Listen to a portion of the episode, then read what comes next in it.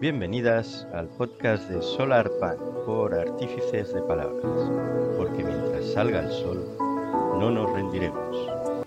Un podcast solo apto para hacedoras de mundos, soñadores y tejedores de esperanzas, y pioneras y fundadoras de futuros. En este segundo episodio exploraremos una de las razones por las que nos encanta la ciencia ficción.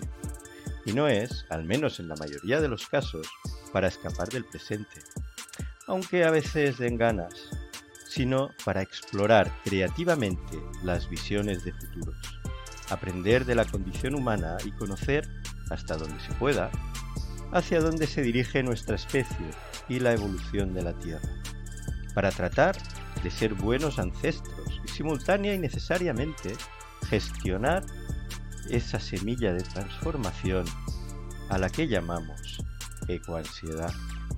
Y así, desde la cultura, la literatura y todas las ciencias y artes creativas, poder generar nuevos mitos, nuevas referencias, nuevos faros de culturas regenerativas. Desde la psicología del clima, sabemos que la ciencia ficción es una buena herramienta para asimilar y resignificar la realidad, así ya como nos enseñaron los griegos fundando el teatro. Y cada vez hay más creaciones con el título de Solastalgia, o que hablan de ello. Por ejemplo, el capítulo 7 de la serie Un futuro desafiante. Y hablando de obras, en los próximos episodios del podcast tenemos previsto comentar sobre algunas novelas de referencia actuales, como pueden ser Vinti, una premiada obra de afrofuturismo, El problema de los tres cuerpos de Cixin Liu y otras muchas obras más que ya os iremos comentando, de Becky Chambers, Cory Doctorow y muchas más. Pero lo interesante hoy es la entrevista con una de las pocas valientes psicólogas que se atreven a abordar el tema de la emergencia climática desde la psicología. Y no se olviden, amigas, que la utopía es solamente para quienes se atreven a abrir la caja de Pandora. Aurora de Psicología. Vale, pues Aurora, muchas gracias por, por aceptar nuestra, nuestra invitación de podcast sobre el Solar Punk y enmarcado dentro de la iniciativa XR Artífices de Palabras. Y bueno, eh, pues cuéntanos un poco desde tu experiencia de, psicóloga y, lo que tiene que ver un poco también con este tema muy en boca de muchos, ¿no? De la ecoansiedad, ¿no? Bueno, pues la ecoansiedad, yo en, primer lugar decir que aparte de psicóloga es que la sufro en primera persona, entonces siento muchísima ecoansiedad, no viene de nuevas, em, pues como por el año 92 hubo una sequía brutal en mi zona, en Castilla-La Mancha, y nos quedamos sin agua, entonces eso me marcó mucho de pequeña porque la sensación de, de tener sed y saber que no hay agua que salga del grifo era impresionante, además tampoco teníamos siquiera agua embotellada, ¿no? Entonces fue una sensación que me dejó muy marcada eh, ver a los animales morir, mm, los cultivos morir y, bueno, eso se quedó ahí. Eh, además tuve la mala suerte, tuvimos la mala suerte que en mi zona nos expropiaron todas las tierras para plantar un aeropuerto. Joder. Entonces, todas las. Yo tengo sola nostalgia, que no sé si conocéis el término, pero es esa nostalgia por todos los, los paisajes perdidos, ¿no? que en mi caso eran todos los paisajes de mi niñez, y además ecoansiedad. Entonces, más o menos lo fui sobrellevando, em, pero claro, últimamente se ha disparado muchísimo. Eh, pero mi manera de afrontar las cosas, por suerte de vivir en un pueblo pequeño, es que tengo la sensación de que puedo cambiar el contexto. Entonces, siempre ha sido pues enfrentarme a ello de manera directa como activista.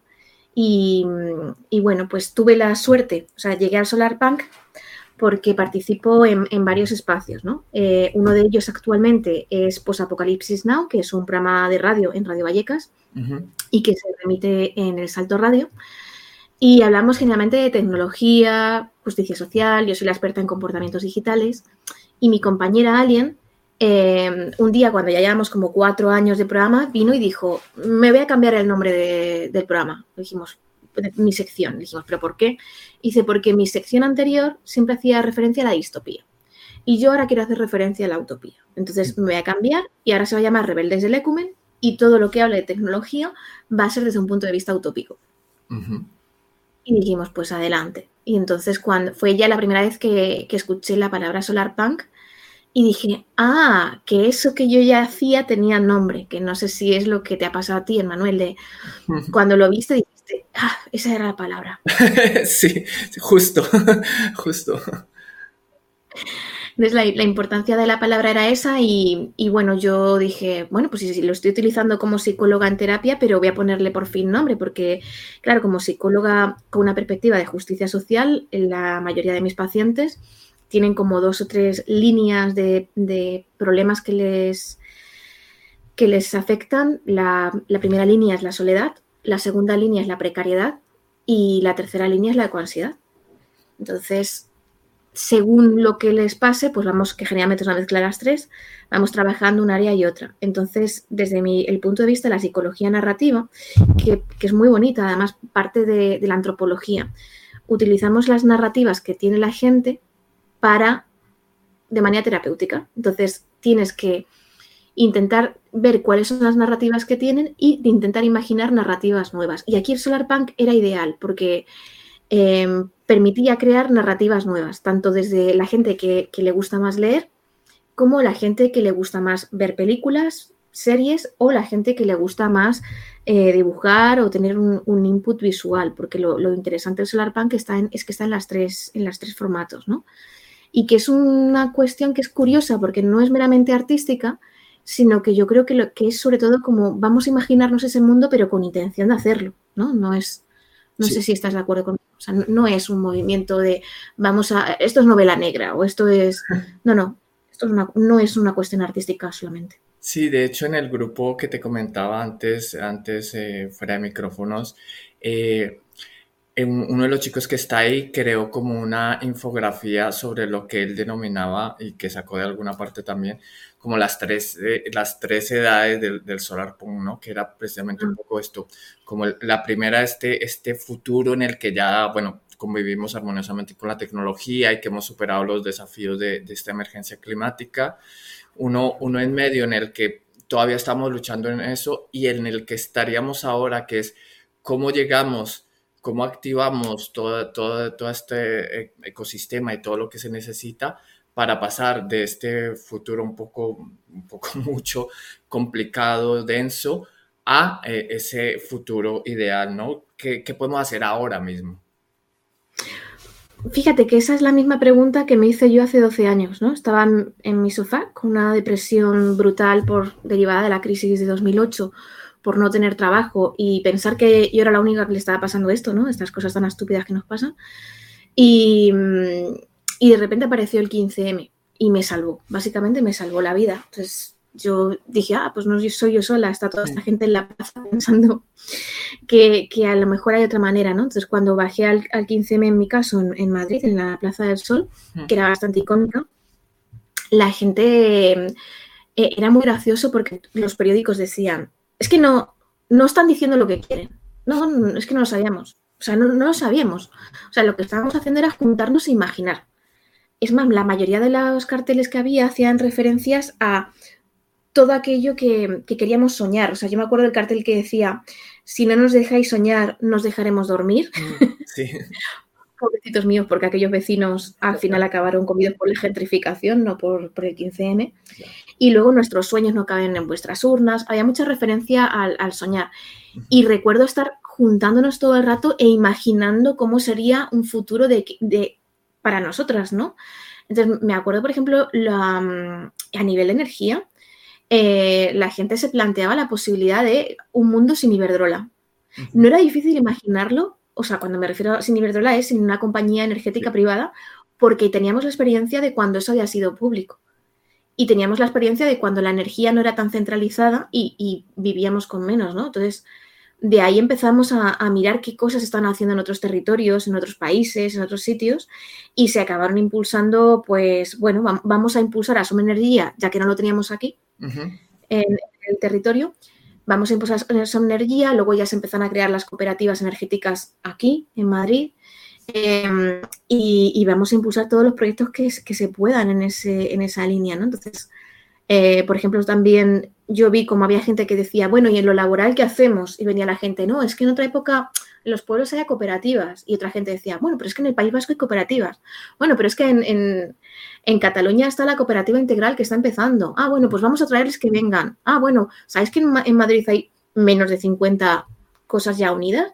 Y al final el mercado social, por ejemplo, que tuvo un gran impulso en aquella época, pasó de tener menos de 50 cooperativas a 350, que es lo que tiene ahora y que yo, o sea, mi, mi proyecto de psicología está enmarcado dentro de, mercado social. Ah, qué guay. Es decir, que, si no hubiéramos tenido esa necesidad de imaginar y esa gente que poniéndolo en conjunto ya conocía como unas pequeñas islas de esperanza, no habríamos sabido cómo, cómo dar esos pasos, ¿no? Entonces, cómo hacer, cómo impulsar esa imaginación en el día a día, yo creo que es la, pregunta importante. Sí, sí, es, es precisamente eh, yo creo que la respuesta más adecuada que podemos dar los que, digamos, llevamos más tiempo en este camino, porque lo hablamos mucho con mi, con mi compañera que, como te contaba, fue, estuvo cuando estabais allí en el 15M, ya, ya estaba metida allí en la Cooperativa Integral Catalana, los que llevamos mucho tiempo en este camino, ¿no? De, aportar eh, de alguna manera, no digo ya soluciones, ¿no? Pero sí caminos por los que podamos ir... Eh, pues haciendo acciones individuales, ¿no? Sabiendo, teniendo como de alguna manera recuperando ese control un poco de, lo que podemos hacer, ¿no? Porque creo que la narrativa imperante es, es esta de no puedes hacer nada, no puedes hacer nada y además el futuro que te espera es, sin ir más lejos, acaban de lanzar ayer otra serie, el, el Silo creo que se llama, ¿no? Y otra más, ¿no? posapocalíptica, encierro, eh, no hay posibilidad, sino va a ser todo muy chungo. Y pues yo creo que frente a eso pues tenemos el, el, derecho y el deber de mostrar que sí es posible imaginar un futuro distinto y aún más que, que aquí en el presente ya, ya está sucediendo. Existen y además que están muy invisibilizadas todas esas alternativas. Y mm, cuando dices lo de las, narrativas distópicas, las narrativas distópicas eran como, bueno, un ejercicio de imaginación para imaginar el mundo al que no queríamos llegar, ¿no? No eran un ejercicio de pesimismo para desincentivar. Lo que pasa es que hay un momento en los 80 que cuando aparece Margaret Thatcher and Company con esa frase que dice There is no alternative todo el tiempo, ¿no? Que, que la decía tantas veces que la acabaron llamando Tina. pues al final ahí fue cuando esa generación punk, que ahora serían bastante viejitos si lo piensas. Em, esa generación punk eh, eh, decían no future, no tenían la capacidad de pensar en un futuro, con lo cual se entregaban precisamente al día a día, ¿no? a un carpe diem constante. Y yo creo que ahora la punk de Solar Punk es por rebeldía, pero no por la falta de imaginación del futuro. O sea, nosotros queremos, o sea, queremos imaginar un futuro. Yo, yo lo tengo como, yo tengo la esperanza o sea, si hay algún rasgo de personalidad tipo esperanza, yo la tengo descolocada. O sea, no te digo el optimismo, pero sí la esperanza. Soy capaz de imaginarme en cada segundo otra forma de vivir fuera del capitalismo, porque lo ha habido. O sea, es decir, que hay muchas cosas que estamos dando por hecho que, como decía, em, no, tienen por qué ser así. Por ejemplo, yo he conocido una mejor sanidad. en, en, una tierra con menores recursos, con lo cual sé que es posible una buena sanidad pública y, no, y que esta, esta idea del, realismo capitalista, de que no hay otra alternativa, no la tenemos que comprar. Y mm, el problema de, todas estas narrativas de ciencia ficción em, distópica es que antes era como, bueno, tú leías 1984 y te quedaba lejos, no sé si me explico, te quedaba muy lejos. Y, y, bueno, pues el apocalipsis es divertido cuando le pasa a otros, pero cuando te pasa a ti, el apocalipsis ya es tu día a día y entonces esas narrativas distópicas ya ayudan poco a pensar, ¿no? No, te permiten siquiera actuar. Black Mirror era gracioso, por ejemplo, cuando salió. No, digo gracioso, pero sí permitía pensar. Ahora eh, es, la pura realidad, por ejemplo, a nivel tecnológico. Entonces, plantearnos que existe otra opción eh, es viable. Y sobre todo que a mí lo que me gusta del Solar Punk es, eh, es que no es un ejercicio individual, es un ejercicio colectivo. Tú has dicho, nosotros estamos en Telegram eh, yo pienso en temas de solar punk con mi compañera Alien. Eh, existen foros de Reddit también de gente pensándolo, en grupos ecologistas está pensando y, se está pensando y no, no con un dogma, no con un libro, no como esto es lo que tiene que ser, sino como un proceso abierto. No sé si tienes también esa sensación, Manuel. Sí, es que eso, eso es también lo que me gusta, ¿no? Como estar participando en un movimiento que es, digamos, bueno, no nuevo, pero, pero sí como que se está creando de una manera tan novedosa que pues se, tiene cabida todo. Eh, y, eso es, eso es como, como lo chulo, ¿no? De, poder decir, vale, pues eh, ahora eh, Ecologistas en Acción ha lanzado un nuevo concurso de Ecotopías, vosotras habéis lanzado este concurso de relatos en Mastodon, hemos logrado que, que Extinction Rebellion active pues este, este grupo de Solar y, y bueno, vamos a ir creando, creando, creando posibilidades y creando pues yo creo que es, esto que decías de lo de visibilizar lo que ya está sucediendo también es muy importante, ¿no? no Pienso que los relatos eh, no hace falta y el concurso este que a las ecologistas en acción de Cotopías también tiene una posibilidad de esto, ¿no? No es solo imaginar futuros, sino también de narrar lo que ya está aquí ahora, ¿no? Las, las comunidades energéticas, las cooperativas, los mercados sociales, incluso las monedas sociales, bueno, un sinnúmero de, de alternativas que a lo mejor eh, los que estamos más eh, inmersos en el mundo activista conocemos, pero a lo mejor el vecino del cuarto no conoce. Em, en el concurso de relatos de Mastodon, que si le queríais echar un vistazo, los organizamos entre alguien que fue quien lo propuso, eh, y Fanta de 56K, donde también participo yo, y fue muy bonito porque la mayoría de gente jamás había oído hablar del Solar Punk. Entonces es más divertido todavía. Entonces la gente se imaginaba un futuro y como era un contexto que, no sé si lo sabéis, las redes libres son un espacio de tecnología descentralizada donde cada cual tiene la soberanía. Es decir, las redes libres, más todo, ya es SolarPunk de base, ¿no? Entonces era un espacio donde la gente reflexionaba mucho desde el punto de vista de la tecnología y salieron cosas chulísimas. O sea, de verdad que a mí, por ejemplo, me hizo muchísima gracia imaginar los trabajos futuros que tendríamos cuando cuando todo esto cambie, ¿no? O sea, si hay un colapso y todo esto cambie, necesitaremos adaptar nuestros trabajos y no todos los trabajos son adaptables. Entonces, por ejemplo, Fanta, que es administrador de sistemas, por tanto, él trabaja cuidando las máquinas, eh, que a su vez están con centros de datos, que son altamente contaminantes y dependientes de una tecnología muy compleja y, y requieren mucha energía y agua. Pues si se imaginaba un futuro post después de esto, se imaginaba cuidando palomas mensajeras. Era como, sí, sí, yo, estaría ahí en las comunicaciones, pero, pero no hace falta que sea con ordenadores, ¿no? Entonces se imaginaba esos protocolos sobre palomas que existen de verdad, ¿eh? Y, era maravilloso, protocolos sobre palomas mensajeras. Entonces la gente estaba pensando cómo era posible mantener la, mayor calidad de vida eh, con una tecnología soberana, pero, pero bueno, sobre todo sin, tener que dañar el, el planeta. Era muy bonito. Mm, y, bueno, pues e, esa es la, parte importante de hacerlo en colectivo, porque creo que salen cosas más importantes. Y que no haya un canon, que no haya un canon de lo que, de lo que tiene que ser, ¿no?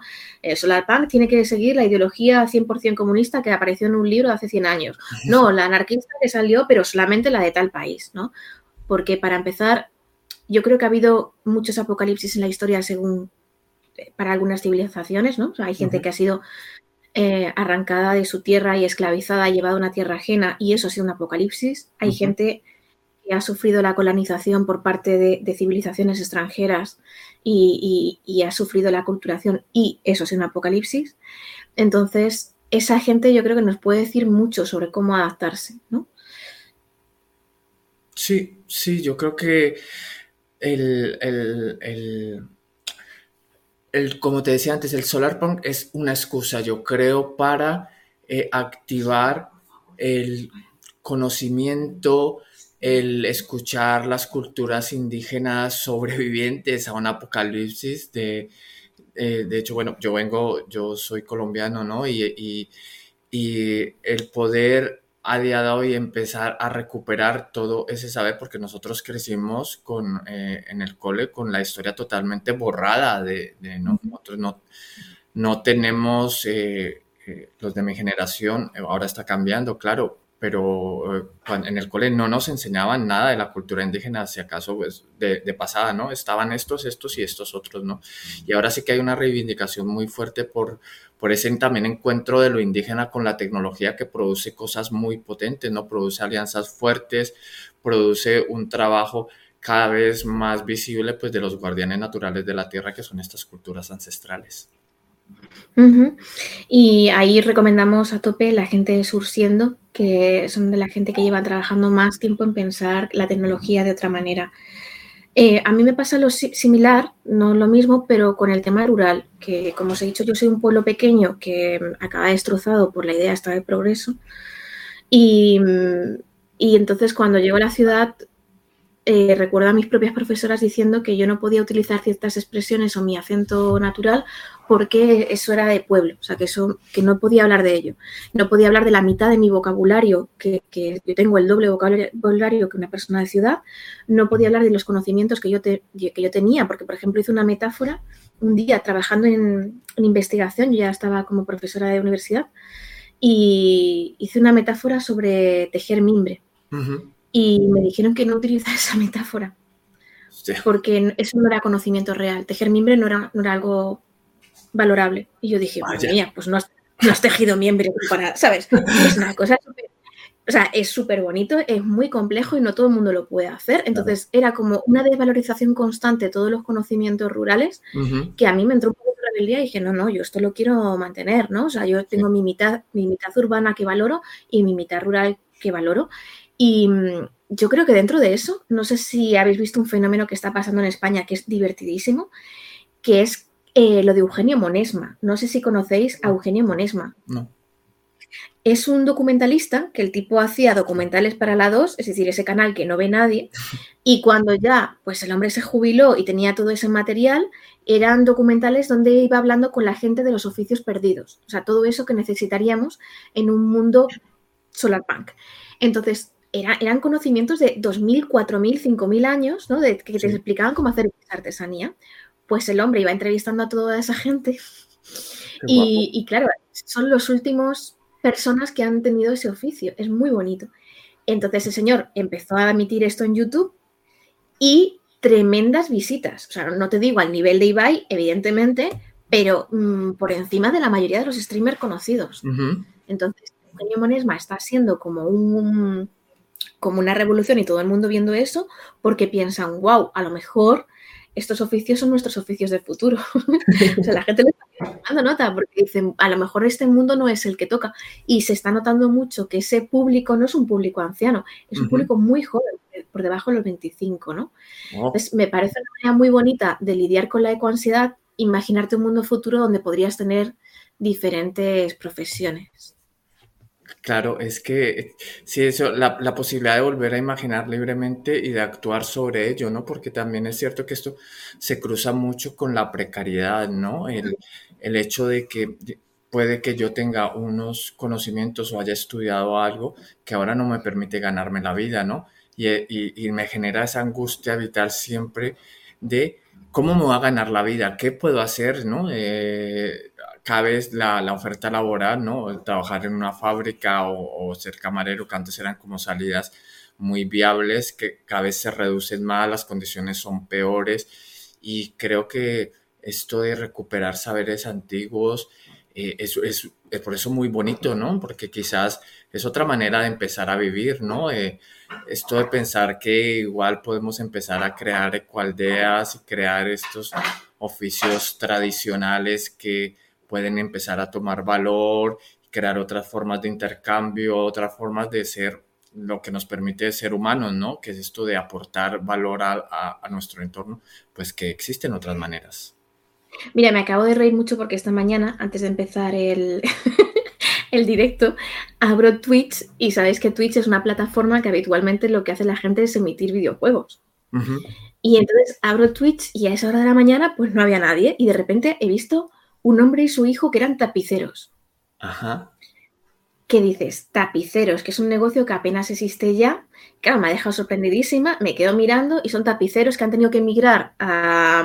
O sea, son, son españoles que han tenido que emigrar a Inglaterra sin ni papa de inglés, o sea, una cosa así como muy con un nivel de pobreza bastante evidente y se han puesto a tapizar y hacer un streaming en Twitch, ¿no? Entonces era muy curioso porque justo el día antes había visto un meme que era maravilloso, que sale Mad Max, Ahí hay una escena en la que están, que están todos ahí y de repente aparece el personaje este todo fortote, se produce como un silencio como muy tenso, coge el megáfono, se sube al coche, coge el megáfono y se dice, el tapicero ha venido.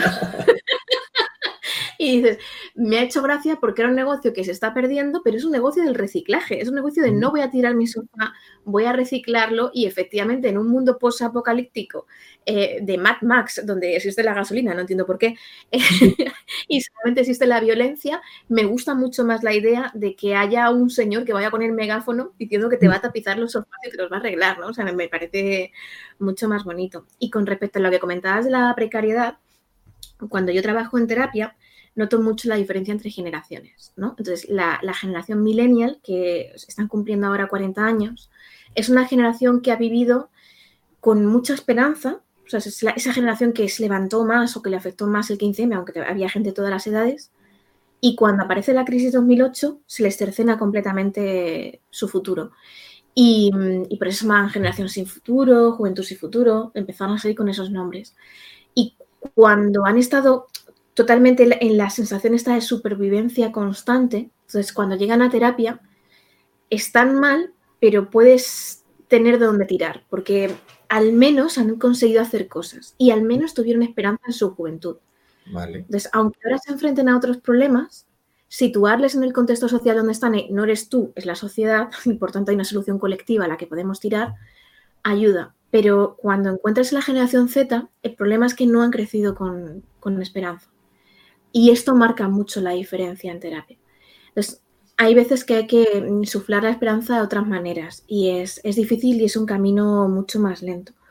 Porque mm, si, queréis que entre un poquito en materia, eh, las, manifestaciones básicas del sufrimiento mental, las más clásicas son, o más conocidas, son la ansiedad y la depresión.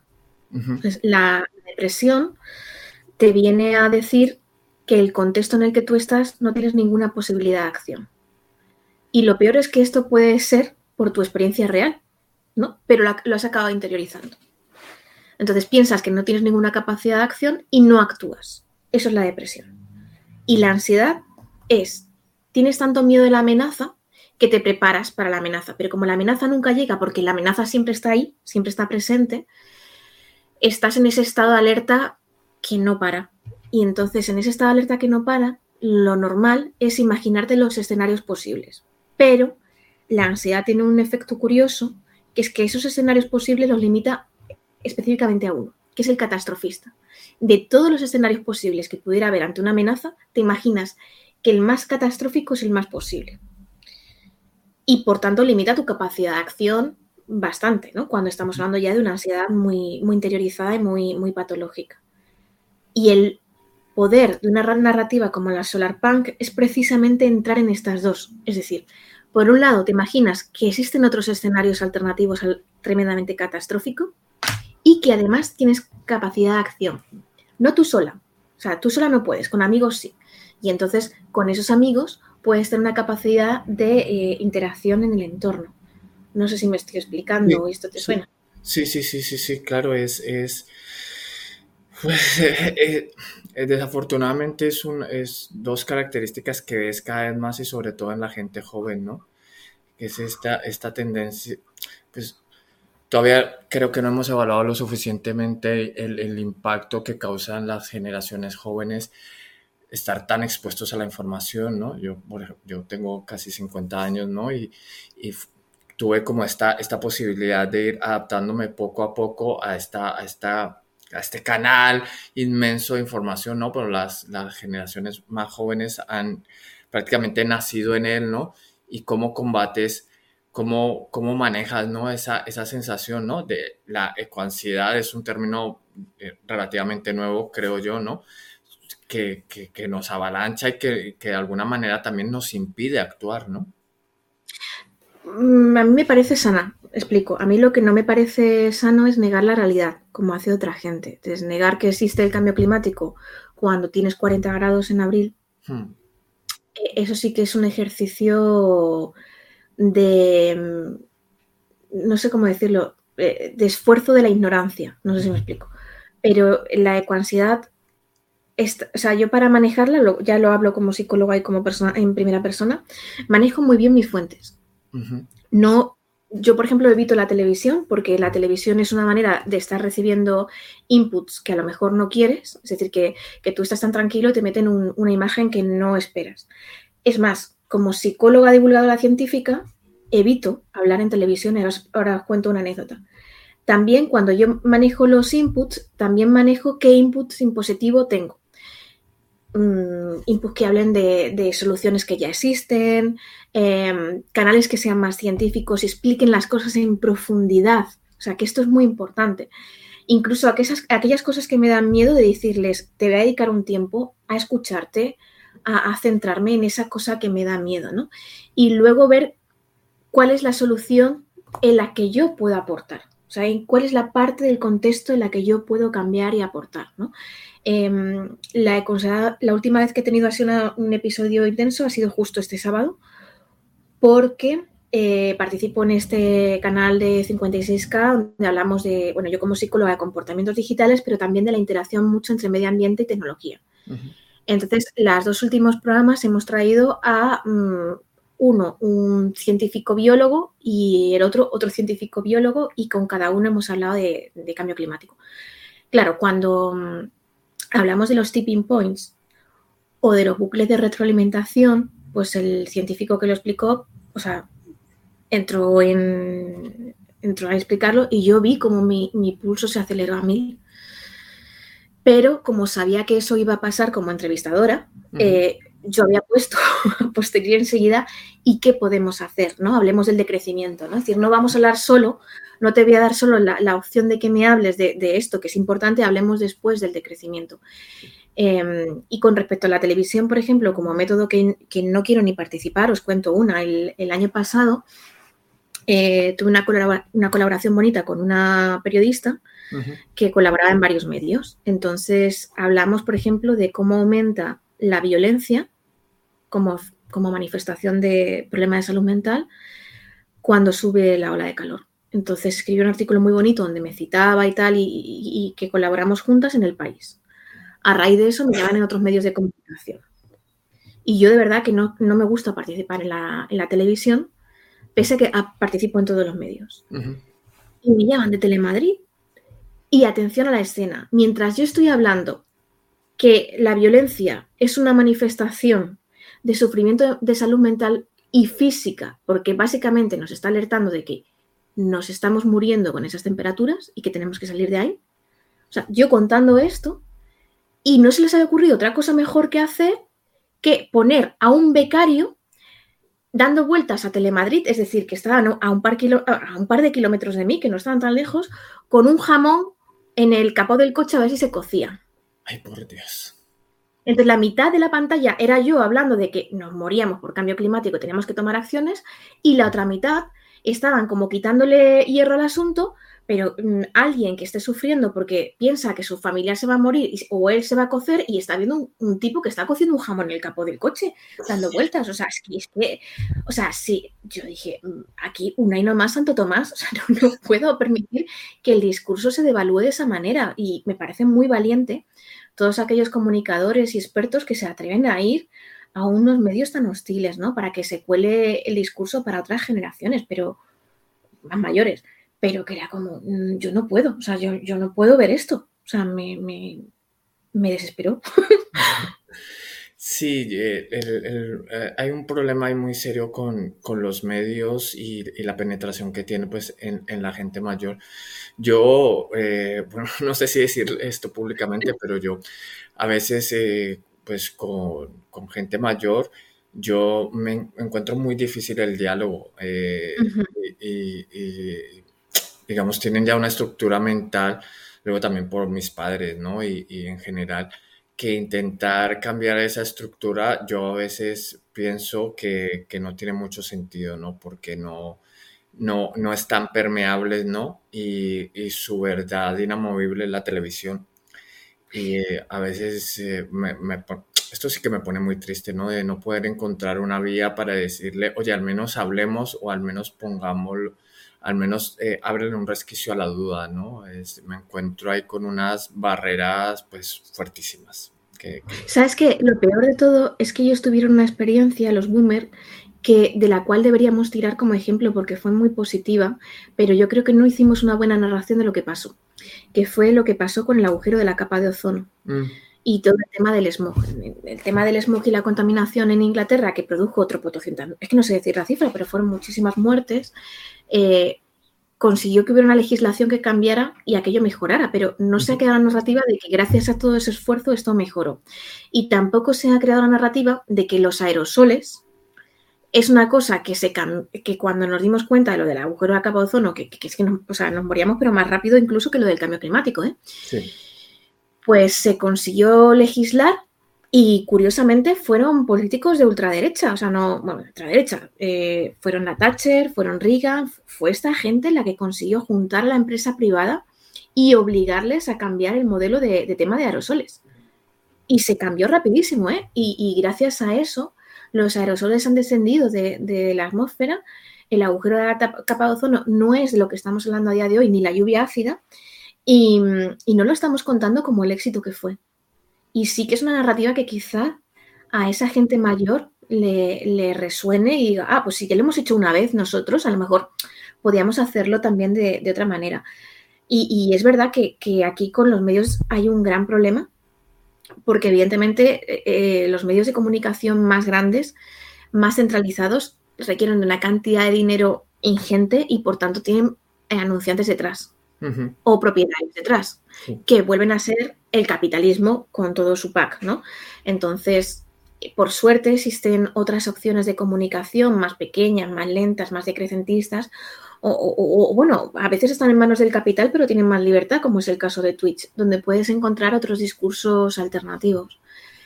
Pero sí, yo me pasa lo mismo que con las generaciones mayores, tienes una generación de gente que ha sido muy activista y por tanto siguen y se van conectando a los nuevos activismos sin mucho problema, y otra que, que bueno, que, es, que han entrado en una línea de, no querer escuchar.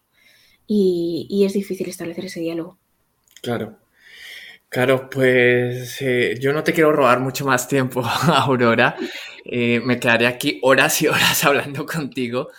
Eh, pero bueno, como bien decías, ¿no? Con respecto a los medios de comunicación, Mastodon, por ejemplo, que yo creo que tú eres una, una, un, un faro súper fuerte ahí. Mastodon, como venía, decías antes, ¿no? Es un ejemplo solar punto total, ¿verdad? Pero, total, o sea, para que os hagáis la idea, cuando estáis en Twitter, Twitter pertenece a alguien y ahora os habéis enterado que Twitter pertenece a un tipo tan imbécil como Musk. Vale, cuando tú estás en Mastodon, tú te puedes crear tu propio servidor o puedes meterte en un servidor que ha creado una cooperativa, pero todos los servidores interaccionan entre sí. Eso significa que, que no hay una centralización del poder, que para mí esto es muy solarpunk. Para empezar y para seguir, está todo hecho con software libre. Y esto implica que podrías participar en la creación del código y, quien, y la gente que lo ha creado es toda esa gente que no quería estar en Twitter. Es decir, que hay una ideología política muy fuerte detrás y está hecho por la gente que ya ha sufrido eh, el acoso digital por, por ser diferentes. Entonces, eh, cada uno puede crearse su nodo de lo que sea. Imagínate que eres un pueblo pequeñito, bueno, pues nos creamos el nodo del pueblo, o nos creamos el nodo de la cooperativa, o nos creamos el nodo del equipo de fútbol, lo que te apetezca, ¿no? Y federas con los demás. Además, como no tiene demasiadas necesidades de recursos, es decir, no, no tira tanto como un Instagram y no hay publicidad de por medio, pues eh, demanda muy poco a nivel energético. Entonces hay mucha gente que tiene servidores con 2.000, 3.000 personas en una Raspberry Pi alimentado con energía solar. Y ahí, pues eso, una posibilidad, es, que es un ejemplo que me hace mucha gracia porque tú te pones a leer libros que hablen de ejemplos futuros de cosas que serían viables, por ejemplo, el Ministerio del Futuro de King Stanley Robinson, que no es exactamente el solar punk, pero bueno, ofrece alguna alternativa.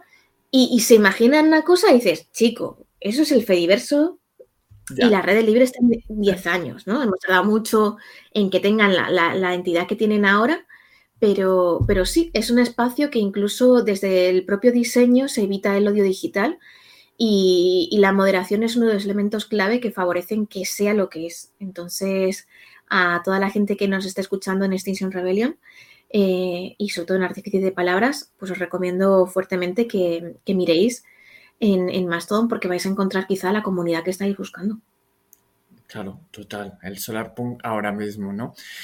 Bueno, y ya ahora sí, por último, Aurora, eh, me gustaría que, bueno, sé que es difícil condensarlo, pero si alguien nos está escuchando y está ahora mismo sufriendo de, de ansiedad, ¿tú qué le recomendarías a, a esta persona que está que dice, o por fin alguien me está hablando de lo que estoy sintiendo, que, ¿cuáles serían los primeros pasos que debería tomar para empezar, digamos, a, que esto sea positivo, ¿no? Sabiendo, partiendo desde lo que decimos que, que bueno, como decían en este libro de Esperanza Activa, ¿no? El dolor está ahí, el dolor no hay que, no hay que, no hay que obviarlo, está ahí, lo que es, ¿qué hacemos, ¿no? Con, con este dolor, con esta ansiedad. Me encanta que hayas nombrado a Jonah Macy. Bueno, pues es pasar al, siguiente paso, ¿no? Es decir, vamos a hacer el duelo y el siguiente paso probablemente es conectarse con otra gente. Em, la ecoansiedad lo que te dice es que no, puedes. Y es verdad, porque sola no puedes, es con amigos con quien puedes. Entonces, empieza a juntarte con alguien, empieza a compartir esto e imaginar desde, cuál, desde qué lugar podrías tú Mm, participar y acceder y, cambiar las cosas. Yo creo que ese es el, primer lugar, ¿no? decir, voy a juntarme con otra gente y cambiar algo. Y, dentro de ese diálogo, pues búscalo en lo físico, búscalo en lo digital em, y empieza a tejer las redes de apoyo para, para, cambiar cosas. Y luego hace el esfuerzo activo de imaginación. Busca la narrativa que quieras. El fanfiction a mí me parece un, un elemento muy clave de coge la narrativa que más te guste y empieza a meterte a ti misma en esa historia, ¿no? Si es Star Trek, imagínate cómo sería tu nave de Star Trek, ¿no? Que fuera distinta de, por ejemplo, que Star Trek es una muy buena narrativa solarpunk. Empieza a meterte en esa narrativa, empieza a meterte en esos mundos y empieza a crearlo, porque si bien he dicho que la, que la ansiedad y la depresión en los mecanismos naturales les llevan a la distopía, para la utopía hay que hacer un ejercicio activo de, pensarlo. Y, si no hacemos ese ejercicio activo de pensar cuál es la utopía a la que queremos llegar, pues no vamos a poder avanzar, ¿no? Entonces, bueno, pues júntate con otra gente y empieza a imaginar.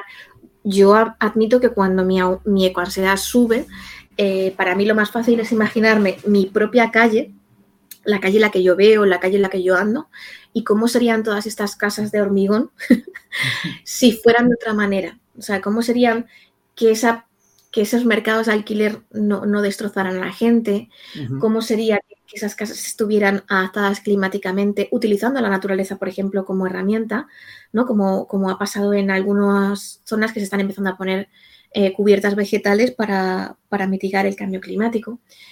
Y, hacer ese ejercicio de, de poco de poco a poco decir, ah, pues cómo sería, pues eso, la comunidad energética si yo no puedo tener solamente la placa solar en, mi terraza, cómo sería entre todas, ¿no? Y en ese ejercicio activo yo creo que, es la mejor manera de salir de la ansiedad y es empezar a dar esos pasos para superar, superar el problema, porque al fin y al cabo ninguna de las emociones negativas son negativas y hay que evitarlas. Al contrario, nos están intentando proteger y da las herramientas para luchar contra una amenaza. Solamente que esta vez la amenaza parece demasiado grande, que es el cambio climático y la emergencia climática. Entonces, ante esa amenaza tan grande, lo que tenemos que movilizar son los recursos colectivos. Muy bien, pues eh, con este mensaje esperanzador y de acción colectiva y de que si hay otro presente posible, pues nos despedimos en este episodio con Aurora del proyecto Coreo Psicóloga. La puedes seguir, Coreo Psicología, ¿no? Perdona. Eso es. La puedes seguir en Mastodon. Eh, la dejaremos también en los créditos de, de donde subamos este programa. Y pues agradecer tu participación y tu buena disposición.